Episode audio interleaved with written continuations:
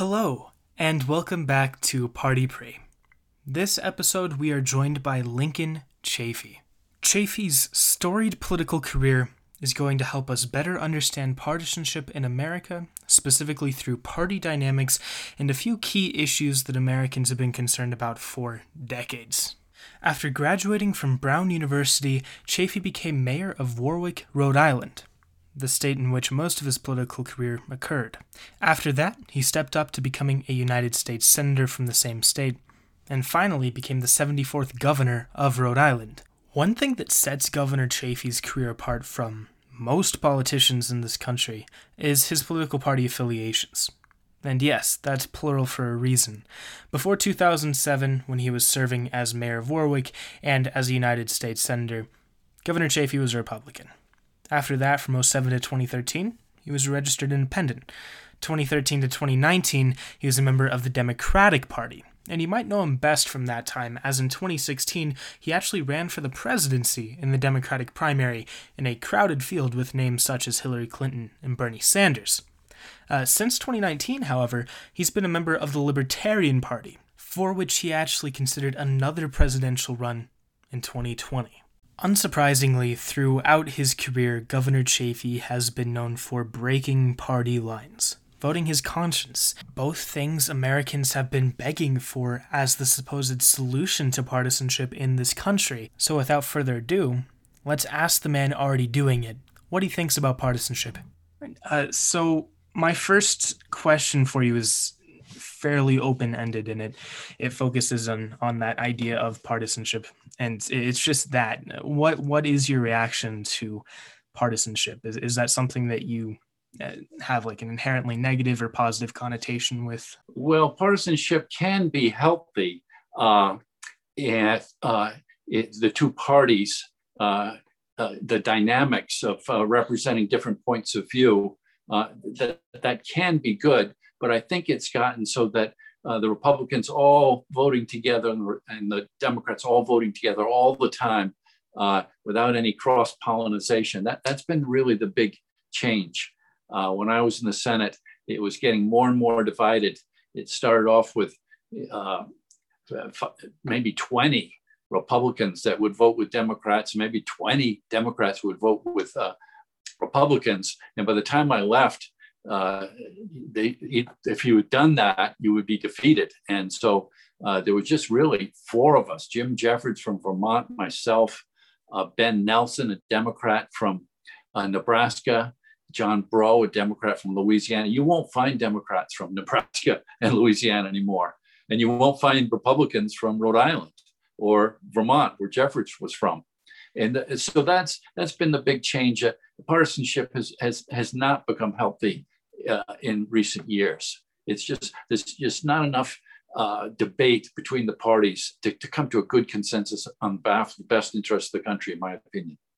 So, given your answer there and how the Democrats and Republicans interact, especially in the House and Senate now, uh, do you think there's room for the Libertarian Party to sort of step in as a middle ground, and maybe uh, those people back in you know late '90s, early 2000s who even then were sort of far and few between, but sort of standing in the middle. Do you think that there's room for that? And and would you even consider the Libertarian Party as sort of representing that middle ground, or how would you describe that? Well, I can be optimistic and hope that that's true, and that's why I joined the Libertarian Party. I did put my toe in the water in 2020 to represent the party uh, in, in, the presidential election. I went to many, many libertarian state conventions around the country, uh, maybe 16, 17, 18 different state conventions, meeting the delegates there. And unfortunately, Josh, what I found is I, I do believe the two party system will do anything to stop a third party from getting traction. And I do think they even infiltrate and fund candidates uh, I'm, I'm, not a big conspiracy guy, but it was it was just my experience and going to these state conventions. Uh, there was a fellow that's been around the party for a long time named Vermin Supreme, and he puts on kind of a performance, and he, he gets big applause, and he and he, he attends all the conventions. And we have serious issues facing this country, and God bless them. It's America, and you can do what you want, but uh, I want to talk about the deficit and about whether what we're doing in the Middle East is the right course of action. Uh, rights for uh, for Americans, uh, Fourth Amendment rights that are being trampled on, in my opinion.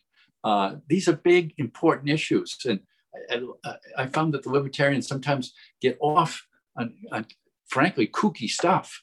And I, I call myself a practical libertarian, and so we'll see. I can always be optimistic.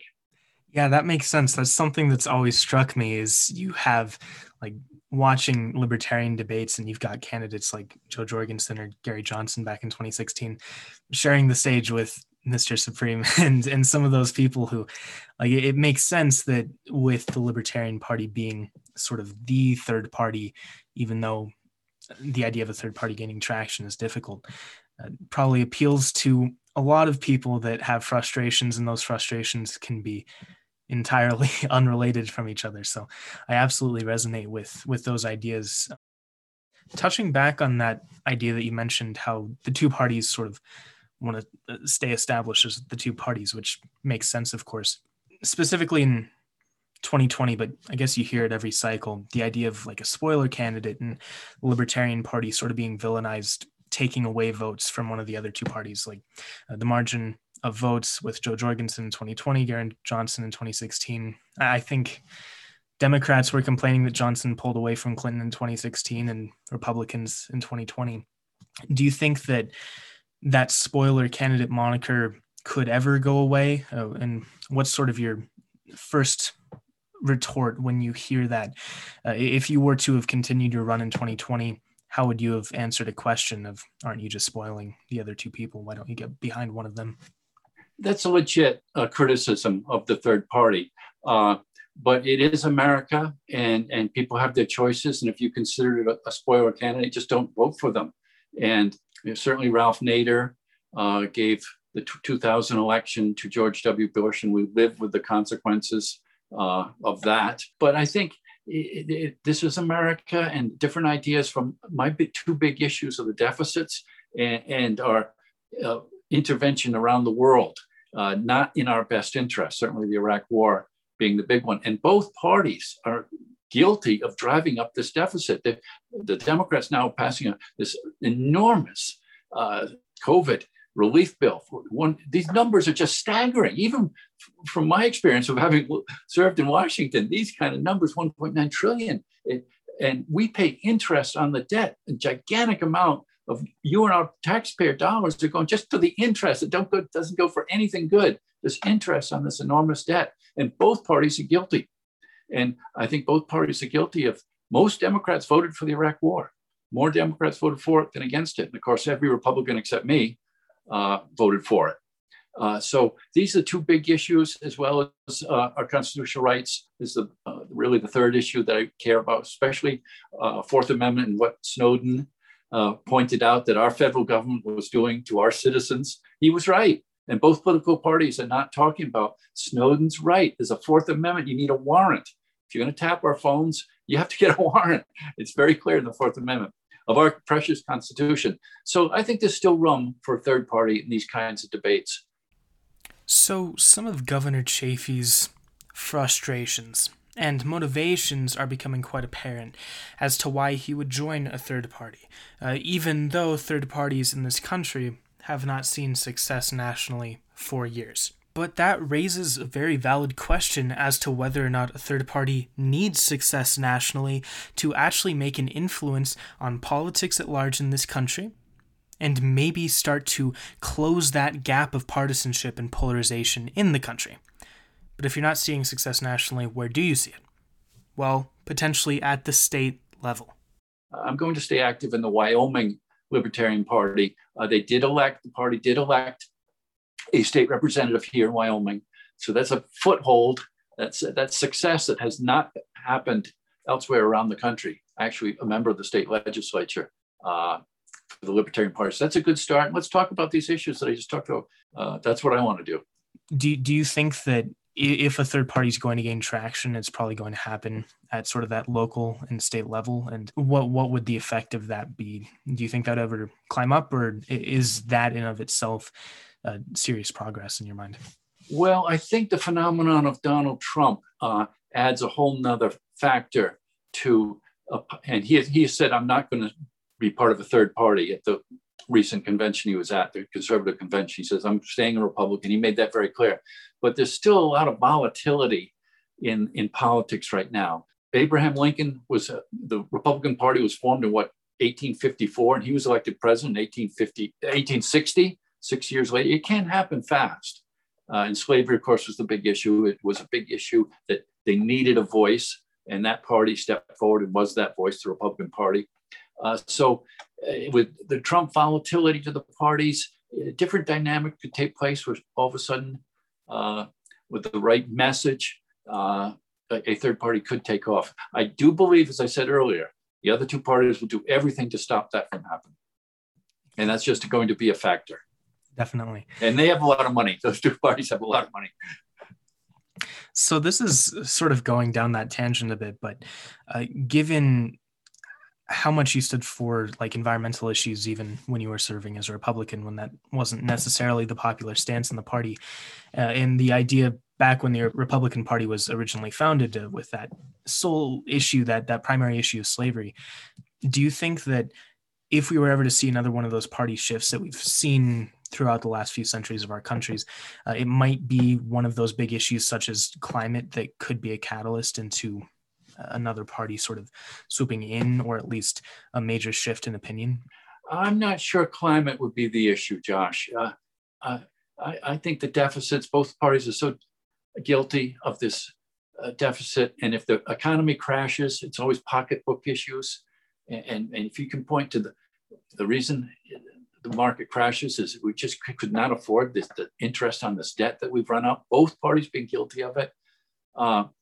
I came up through the Vietnam War, and then we got into uh, Iraq, and the, the cost, uh, six trillion dollars, whatever it cost us in Iraq. Never mind the veteran issues that are continuing to uh, uh, legitimately should have our attention.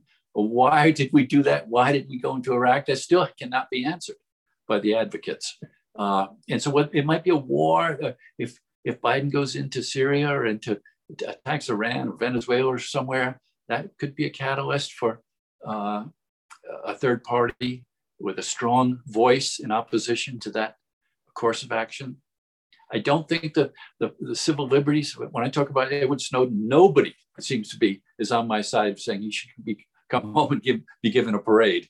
Uh, so I, I, don't think that for some reason Americans still have the fear of terrorism and, and, and security, even though the Ben Franklin quote is if you sacrifice your liberties for security, you'll have neither, uh, is uh, very true. But I think it could be the deficits and the crashing of the economy or, or getting into some war and having that, as the Vietnam War became a huge issue, uh, opposition to it uh, later in the 60s and early 70s. That idea of civil liberties, specifically Snowden and everything that's happened, I guess, the last two decades there since 9 11. I guess governor at the time, Chris Christie, I, I think he said you, you can't enjoy your civil liberties if you're in a coffin. Do you buy into that idea? Where where do you think the balance is of government intervention, uh, especially with the threat of terrorism, but also you know, your Fourth Amendment rights and and all the other rights that you should be entitled to? How how do you find that balance and also sort of backing up off of that with like the Patriot Act and then the Freedom Act following up? That that stood out to me as, as some of the pieces of legislation that have actually had bipartisan support, which surprised me given how contentious I figured that issue would be. So yes, I'll, I'll just let you expand a bit on that and how partisanship plays into that specific issue. Uh, yeah, well, I'm. Uh, I'd say to Governor Christie, uh, Patrick Henry, what he said: "Give me liberty, or give me death," and, and I'd rather be in a coffin than lose my liberties. Uh, and and that's what we fought for all these, you know, for that's what makes America great. That's what makes us different. Uh, freedom of speech, uh, all the, the, the, rights we have, uh, the Bill of Rights, all given to us by our, our forefathers. So uh, I, I, just, uh, I, I think that the, the Patriot Act was passed when I was in the Senate. Uh, yes, 9 11 did just happen. And how it was sold to us was that we're just updating the, the, the, the, present laws really address landlines, cell phones are now more in, uh, in use, and we've got to update these laws to address the changing technology. And it's really not going to be anything that will trample on the Fourth Amendment that says you still have to get that warrant before you come into our uh, houses, papers, or effects, as the as the Fourth Amendment says. I think it was only one vote against it, 99 to one or 98 to one, one uh, not making the vote, and many civil libertarians, such as Pat Leahy from Vermont, voting for it. And I wasn't on the committee that saw the debate. When you're not on the committee, you kind of look to champions of civil liberties. In this case, the champions of the, the issues that you care about, and see how they vote. And when I saw Pat Leahy and Ted Kennedy all voting for it, I said, okay, it's got to be okay. And I think many others did the same thing. And I, it ended up, uh, I think that the administration, uh, Dick Cheney and his boys started to change the Patriot Act what it was really intended to do, in my opinion. The Constitutional Fourth Amendment that can be amended if you if the Americans want to amend it and take away the request for uh, the the requirement of a warrant. Well, let's have that debate. But let's not go let our government spy on us without warrants until we change that Fourth Amendment. Having seen the inner workings of our government day to day, how common is it that those rights are pushed or, or not prioritized? Do people in power sort of necessarily try and use that power even if they shouldn't be? Or what has your overarching experience been there? Well, I thought we were doing pretty well as a country uh, in, until 9 11. And when the, I was in Washington when it happened, and uh, the, the, Pentagon was straight down Constitution Avenue from where our offices were, and, and you could see the smoke coming. Uh, I honestly thought, oh no, oh no, here comes an event in our history that's going to jeopardize some of our freedoms. I had that feeling right away. And uh, the administration was, and the media were so successful at dialing up the fear and anger, two very strong emotions after 9 11 fear and anger. And they got us into the Iraq War and, and, and got us, many Americans, in favor of uh, giving up our personal liberties, our constitutional liberties, uh, in favor of security. Uh, I hear it all the time when I bring it up at different gatherings about Snowden. No, no, I'd rather have security.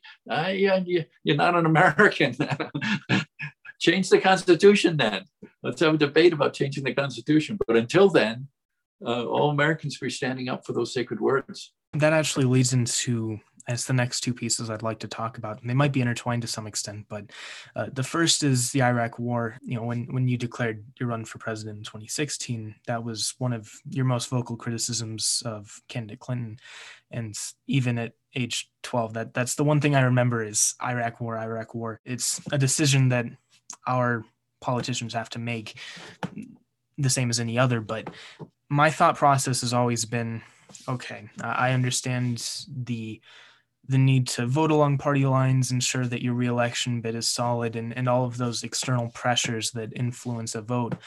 But with something like war where there is a direct loss of life or direct impacts that you can you can see on the news the next day that people would be more likely to break and vote independently of those other pressures when when it really matters.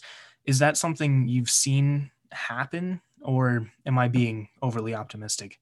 Well i was just shocked how uh, this ball got rolling uh, for weapons of mass destruction in iraq. There really was never any any evidence of it. The media got behind it and it just got to be colin powell even. Condoleezza Rice, everybody in favor of this. George Tenet, the director of the CIA, all in favor of this. And uh, I, I, agree with you. A, a vote for war. I'd, I'd, rather walk out of the chamber and lose uh, than send Americans into combat without a good reason. And there never really was a reason. I have been to Walter Reed Hospital. I've seen the, the young men and women without arms and legs, and, and, and the, the, the cost of it. And on top of that, the loss of our credibility. We, we went in front of the whole world United Nations and said Saddam Hussein has weapons of mass destruction. He didn't have a have, barely have a tank or a helicopter. That's American credibility that I care about also. I tried to bring it up in the 2016 election. Bernie Sanders kind of took more of uh, the wind. I thought there was room for someone to criticize Secretary Clinton on the issue, and, and Bernie Sanders kind of took more of that uh, and got more of the momentum. So God bless him. And, and, that's specifically the, the next idea I want to bring up. My my first introduction to you was that debate in 2015 October. I, I think I was 12, but I was upset. For anyone unfamiliar with the presidential debate structure of today, or unfamiliar with this specific debate, uh, it's predatory. And it's set up more so for sound bites and media attention than substantive debate, which is hard on the candidates, including our Governor Chafee, who, after the first Democratic primary debate back in 2016, promptly was out of the race just a couple weeks after. He was given significantly less time to speak than fellow candidates Clinton and Sanders. The questions he was asked were tough and didn't allow him the opportunity to speak to the issues he wanted to speak to. I, I think your frustration was visual during that debate, um, the back and forth with Anderson Cooper and, and all that was happening there. So, uh, what are your thoughts on the debate structure, how our candidates are portrayed well, everything you said is accurate. The, the moderators have too much power, and there are only five of us on the stage. This is a race for president of the United States. It's only five. There's not 16 or 18 on the stage. O'Malley, Webb, Chafee, Sanders, and Clinton. Only five. And I got eight minutes. They gave me eight minutes out of two hours. Uh, Webb got 12 minutes. This isn't right. O'Malley got 20 and, the, and Clinton and Sanders got uh, the majority of the rest. But eight minutes. And every time I tried to make a point, the moderator was badgering me. And I've gone and watched the, the tape of it and tried to analyze what happened. Uh, it's very difficult in a debate. And I came up through city council, mayor, and each one is very, very intense and, and a lot of pressure. And uh, you're on TV or facing the electorate, and many people are watching. They're going to make a decision based on this debate. You need to get into a flow.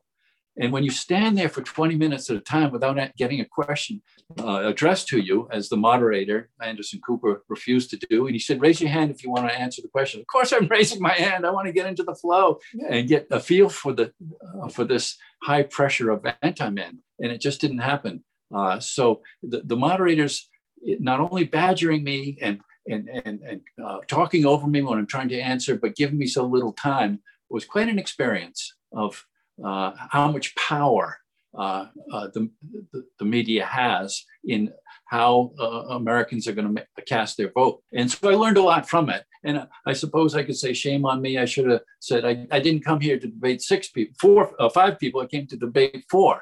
And I don't want to be debating you you give me a chance to answer. I could have been, you know, more experienced at, at handling what happened there, uh, but it was it was not what I expected, that, and not good for the American people, in my view. And and I think there's been just criticism uh, leveled at how they apportion the time. And watching this recent Democratic field, I, I served with the governor of Washington uh, and also the governor of Colorado, Hickenlooper. So I, I was kind of rooting for the for them and they didn't get any time.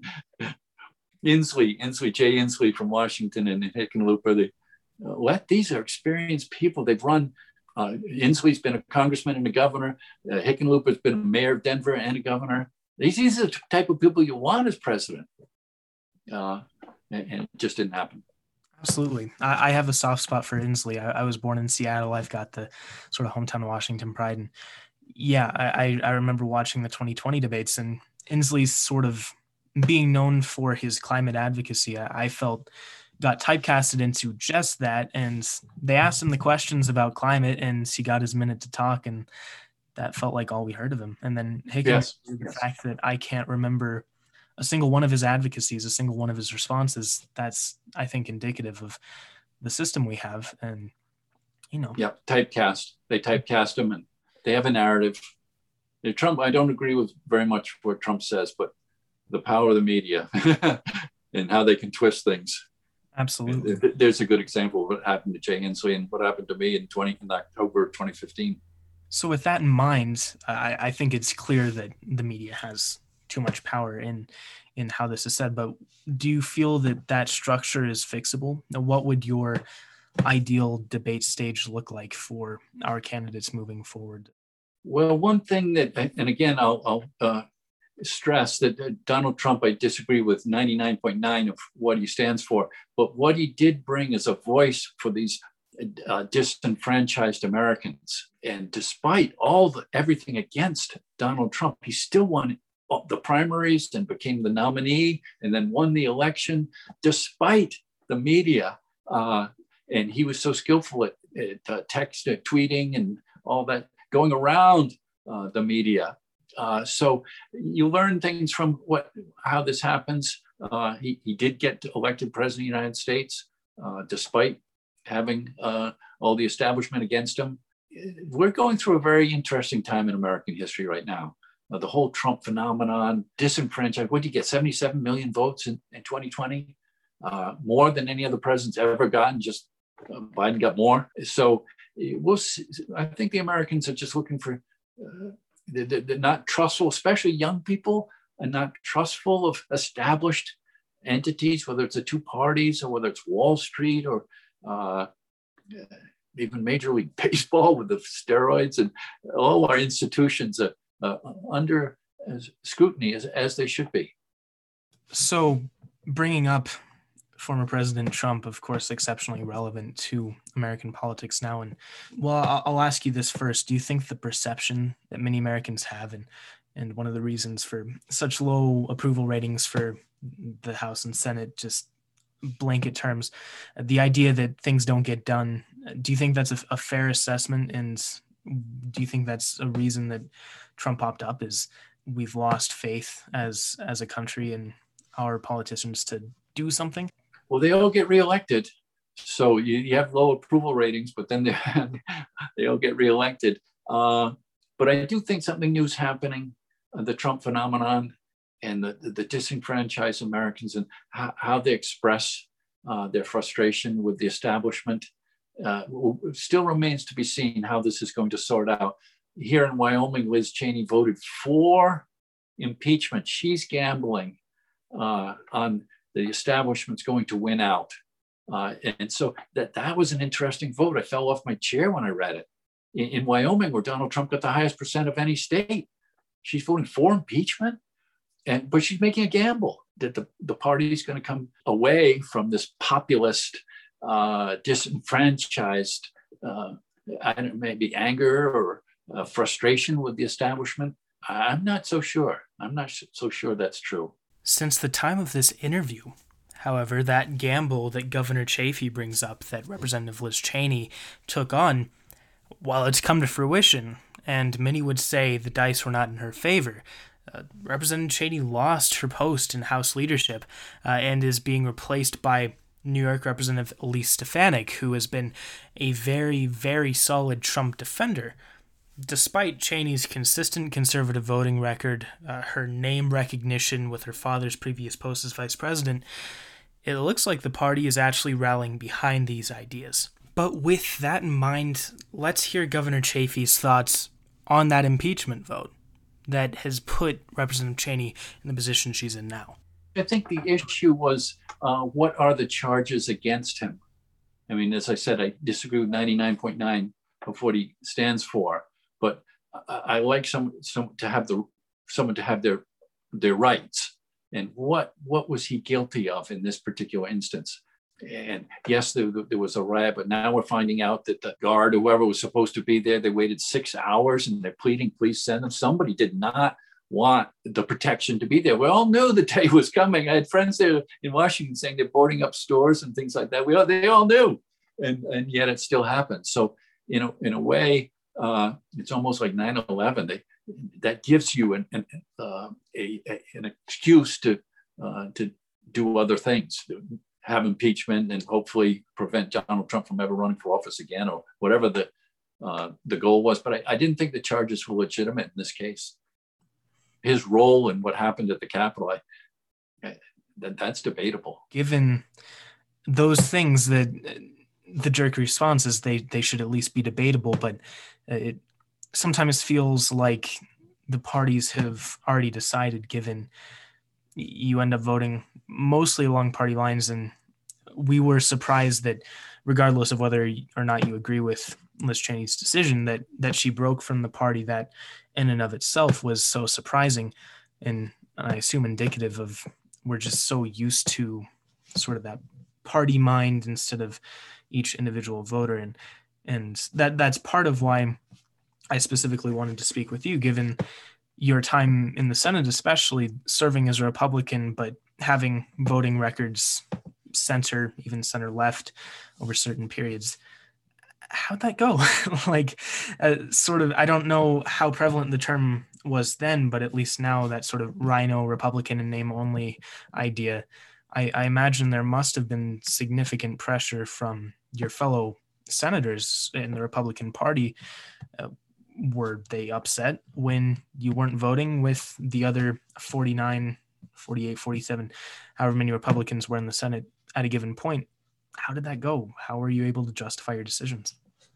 Well, in the end, there is a practicality. When I was running for reelection, the, the margin of the Senate was in play. The Democrats needed six uh, Republican seats to switch, and certainly Rhode Island was in the crosshairs uh, as a blue state, one of the bluest states in the country.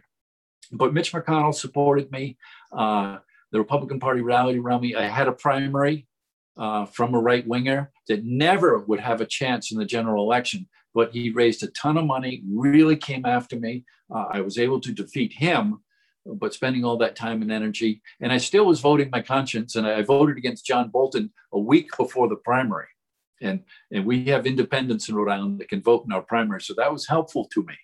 Independents came in and they liked that vote against John Bolton. Uh, and, and were, were, able to put me over the top. But having some of uh, Mitch McConnell and other established Republicans, even Laura Bush, uh, came to Rhode Island on my behalf uh, before the primary. Uh, so uh, I was able to navigate. In the end, I didn't win my reelection, but uh, I was able to at least navigate having the established party say only Linc as a Republican can win in Rhode Island. Let's face it, and, and it's not going to be some right winger. So let's get behind him and, and, see if we. And I said I'd stay a Republican if elected. I had to say that because they're helping me, and that was a that that probably in the end in the general election was my undoing.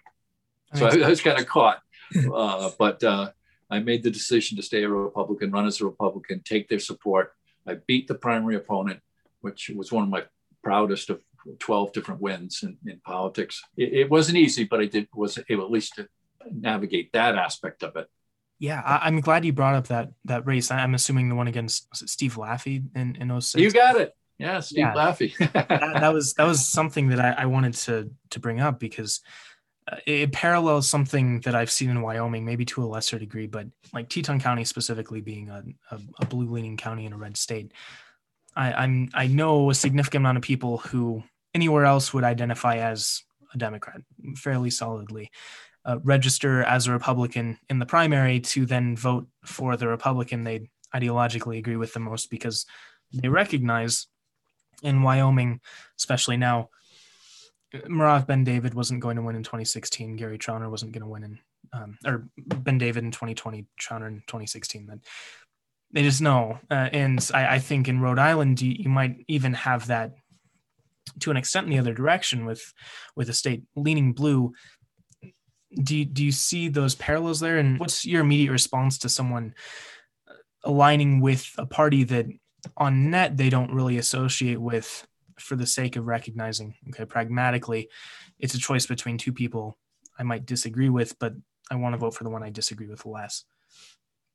Well, I think what you're saying is that the voters are getting more and more sophisticated and, and f- figuring out how these parties are working in the primaries. And, and what you're saying, I think uh, a lot of Democrats helped Gordon get elected. Yeah, you're right. Do I have that right? That's Governor Mark Gordon that Governor Chafee is referring to in the state of Wyoming, who, ironically, recently has come under fire within his own party for potentially being a little too liberal or a little too moderate, and there's been pushes to try and even change voting systems to get him out in the next primary in favor of someone more conservative. Uh, so that goes to show the dynamics that we have in these states with people potentially switching and being smart, like Chafee says. Yes, yes. So voters are getting sophisticated And what you said earlier in the podcast about uh, third party being a spoilers, uh, they're understanding. And I had good friends that say, if you ever get the Libertarian nomination, don't count on my vote. These are my best friends because they were, some of them were uh, so opposed to Donald Trump that they'd do anything uh, to make sure he didn't stay in office.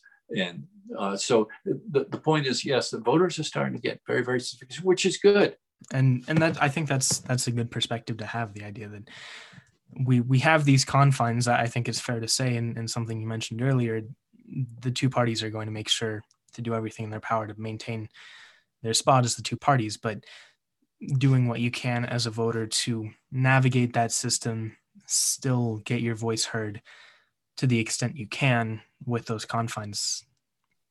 With that in mind, do you think you'd ever reassociate with either the Democratic or Republican Party uh, if you were to run for office again, or are you content in in recognizing the role of the Libertarian Party and trying to sort of dig in there and, and accomplish what you can? Well, I do care about the issues that I talked about, and the Democrats have nominated now Hillary Clinton, a, a big war supporter in 2016, Joe Biden, a big war supporter in 2020. Uh, the Republicans, of course, are all uh, more hawkish even than, than the Democrats. And uh, uh, the deficit, you know, both parties are guilty of deficit. So I can't, I can't see going back to the parties as long as they're not doing anything about the issues that I care about. I mean, a good foreign policy of non-intervention, unless it's absolutely essential that the, every drop of American blood that is shed is for a good reason, for our national interests, and uh, to, to, stop the spending and, and, and, balance the books. It's, it's just, it's, it's not responsible uh, leadership and uh, stewardship of our country. And of course, civil liberties being the other big issue. Uh, so as, as long as, and I don't see that happening in any time in the near future on, on the issues I care about. Well, you know, this this actually raises a good question. Um, and I'd just like to interrupt for a second too, and uh, what the party did to Bernie Sanders mm. also. Uh, it, there was this thirst for an outsider, and you had Donald Trump. The Republicans were nominating uh, an outsider, and and the Democrats had the choice between an outsider Senator Sanders or a total insider in Secretary Clinton. And they just, the party made sure that Bernie could not get traction. He had the big crowds and everything, but in the end, at the convention, they barely let him speak, and then they gave him a five minute and pushed him out. Uh, Hillary didn't pick him for his vice pre- for vice president. Should have done that. Do you think that if the party had gotten behind, or at least not been so set on Clinton with the super delegates and everything immediately off the bat in 2016. Uh, had Bernie won the nomination, do you think he would have been more competitive against Donald Trump in 2016? I think he would have beaten Trump. Hmm. I do. Uh, he had been a mayor of Burlington. He'd been a congressman. He'd been a senator, yet he still was an outsider. And having that experience, you can't be a good mayor unless you know how to pick up the trash, plow the streets, uh, educate the children, make sure the public safety is arriving on time when you dial 911. That's what mayors do. And he did it. And he became a congressman. He was a good congressman and a senator, yet he still was an outsider. I think he would have won. Whereas Donald Trump didn't have any of that government experience doing what I, I just talked about, plowing the streets and educating the children and all those things that services the government provides. Sanders won Rhode Island overwhelmingly. It was a big shock. I thought Clinton was going to win my home state. And uh, the super delegates, when they went to the convention, every single super delegate voted for Clinton. It, so the, the system wasn't working. He won Rhode Island overwhelmingly, every almost every city and town in Rhode Island. And then all the, the establishment, which were the super delegates, when the roll was called at the convention, the Democratic convention, I think it was uh, 20 to 11 in favor of the, the person that lost the primary. So that, that's, that's an instance of how the establishment made sure uh, that the outsiders were kept out. Senator Sanders raises a few different questions, honestly. One of which that I, I was going to ask you about anyway was Would you agree with the idea that both parties have been shifting outwards towards their respective further left and right, especially over these last eight, ten years? Uh, well, certainly uh, what happened with Joe Biden, another total insider, winning the nomination would not be evidence of that. I think Elizabeth Warren and Sanders split the vote uh, in, in 2020 in the primaries. And so it still remains to be seen uh, the whole AOC phenomenon and, uh, and how that happened, how this is going to play out. Can they win? Uh, they're saying, should she challenge Senator Schumer and, and, and, and have a debate on the, the future of the Democrat Party in New York? These things, they could happen, and they're always healthy, uh, in my view. Let the people speak and let the uh, let the candidates debate the issues. Definitely, and that shift within the Democratic Party specifically is something that really interests me because my peers, uh, I think, overwhelmingly, the youth are not only more inclined to be liberal historically, but uh, especially now, I see my sort of left leaning peers openly critical of the Democratic Party and President Biden, especially with what happened in, in Syria recently. But uh, the idea that the Democrats are not liberal enough for where the party might be going in the future, do you think that might lead into a fairly significant shift, uh, considering what you've seen out of my generation, those who are a few years older and starting to actually have that vote, even though it, it didn't lead to Sanders or or Warren for that matter winning the nomination in 2020? Well, uh, President Obama didn't get us, and you mentioned the uh, Syrian as a kind of a cat. Get what President Biden did in Syria as a kind of catalyst for your generation. President Biden, uh, President Obama didn't get us too into any deep conflicts. The drone strikes and some of those things that I opposed did occur. And, and, Donald Trump, for everything, he did not get into us into Venezuela or into Iran, or might have gone right up to the edge, but never did. And now we see uh, President Biden starting to to change that. And uh, I I'm, I do think President Eisenhower said in 1960 in his farewell speech, the military-industrial complex is true. They're so powerful, and and and uh, and Biden. He was a big war supporter. Without the evidence being there that the weapons of mass destruction, I, some of these hawks are just itching. And whether it's the profits or, or, or their view of the world and American uh, unilateralism in the world, uh, it, whatever, whatever, causes them to be so hawkish, uh, I think it's there, and and I think it could occur. Uh, you know, different events happen. ISIS comes up, and next thing you know, here we are uh, escalating in the Middle East. And I would not be surprised one bit. I wasn't surprised when I saw that after 32 days or whatever it was. Here we go uh, in Syria. Here we go. So on that note, it seems when when Democrats are in power and when Republicans are in power, some of the same things happen, and I've experienced them be villainized by the other party who's not currently doing that, uh, and then go on and do just that.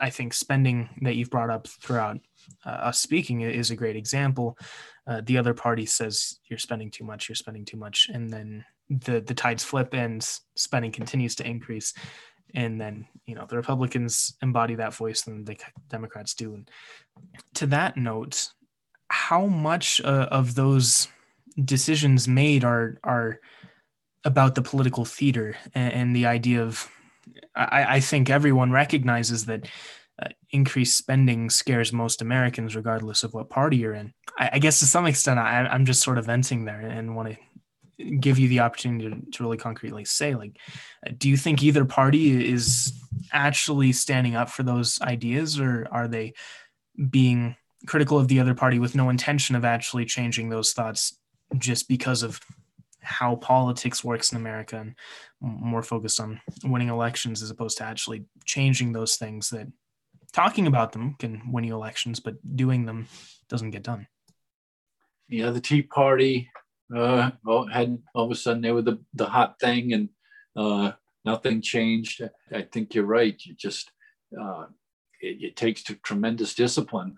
And it was all a call for cut taxes, cut taxes, but that's easy. Any politician can cut taxes. That's fun. The hard part is cutting spending. And it, it seems like that no one had the appetite for the hard work, the hard side of it. Uh, as a mayor and a governor, uh, of course I wanted to cut spending. It's hard. If people want their services and where you pick and what you cut, it, it, it takes a skill and a determination. And it doesn't seem like the, the politicians have the appetite for that kind of hard work.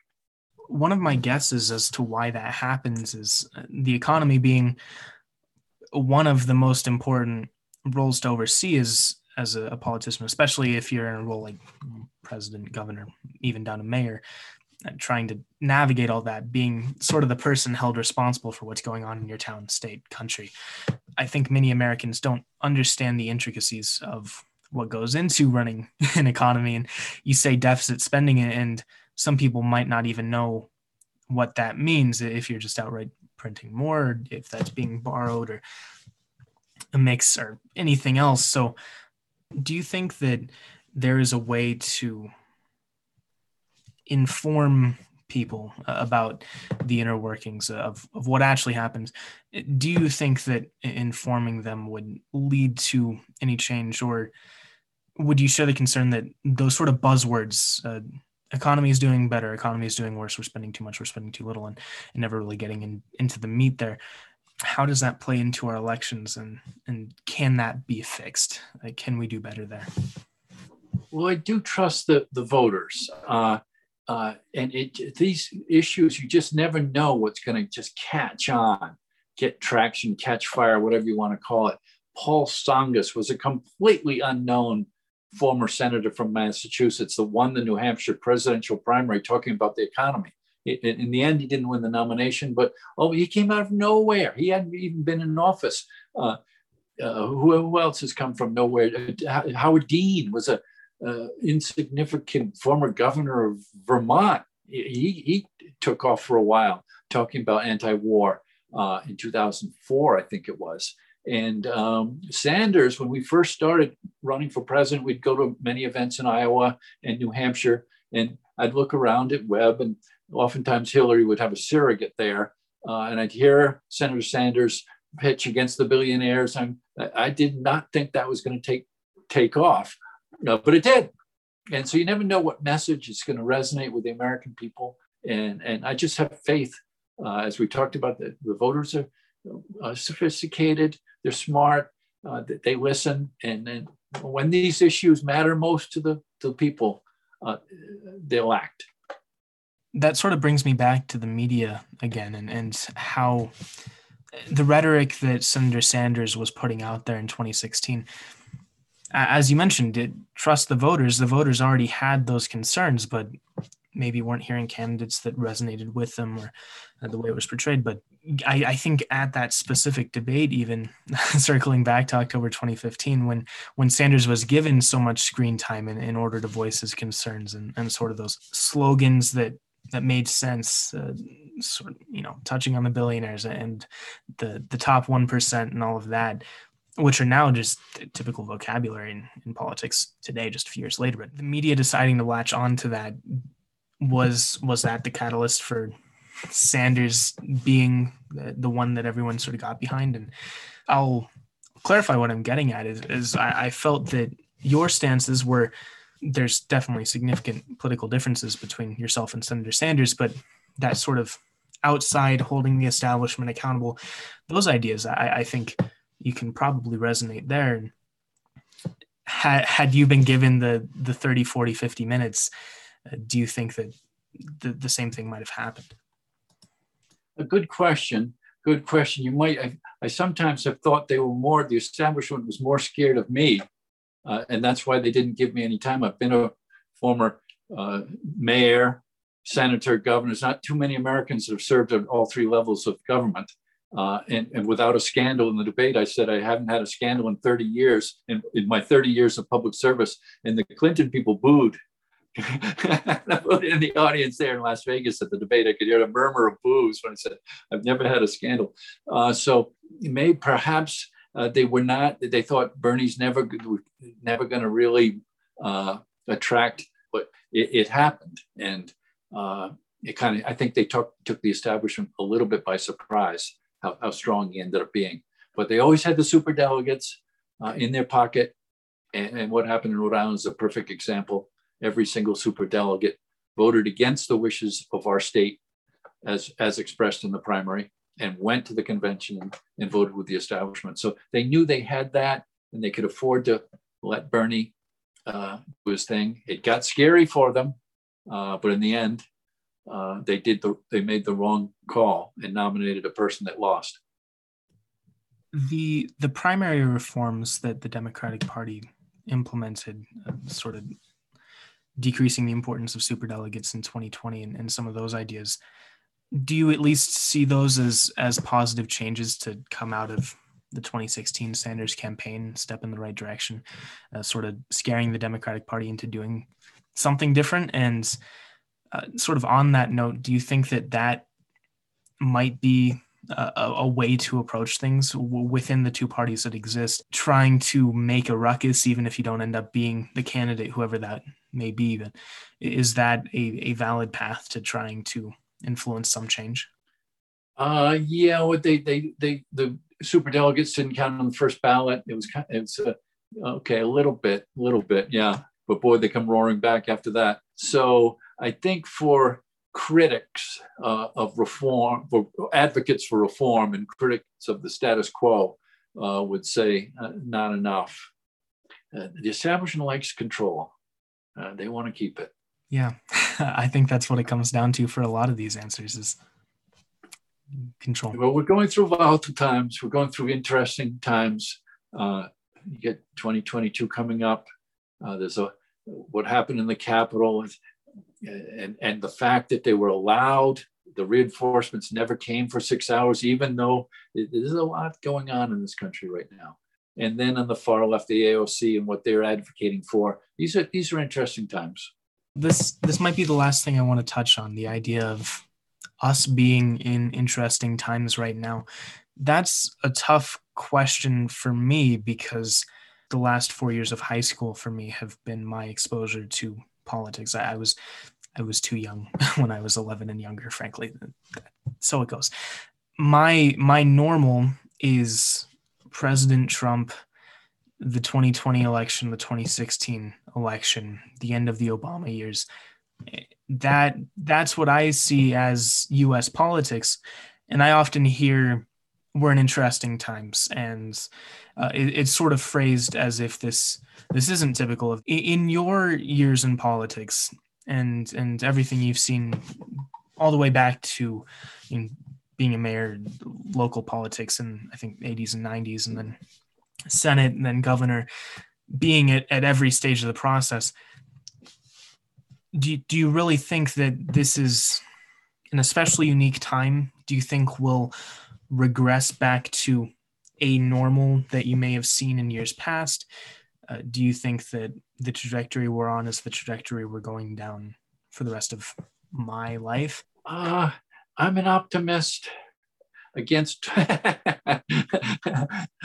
many experiences that I've had, but I'm still an optimist. And I, I do have faith in the voter yes, the mainstream media are powerful, and, the, and uh, but the, as we've talked about earlier, that how, how, sophisticated the voters are getting and and nuanced, and the Trump phenomenon is something very very different in American experiences.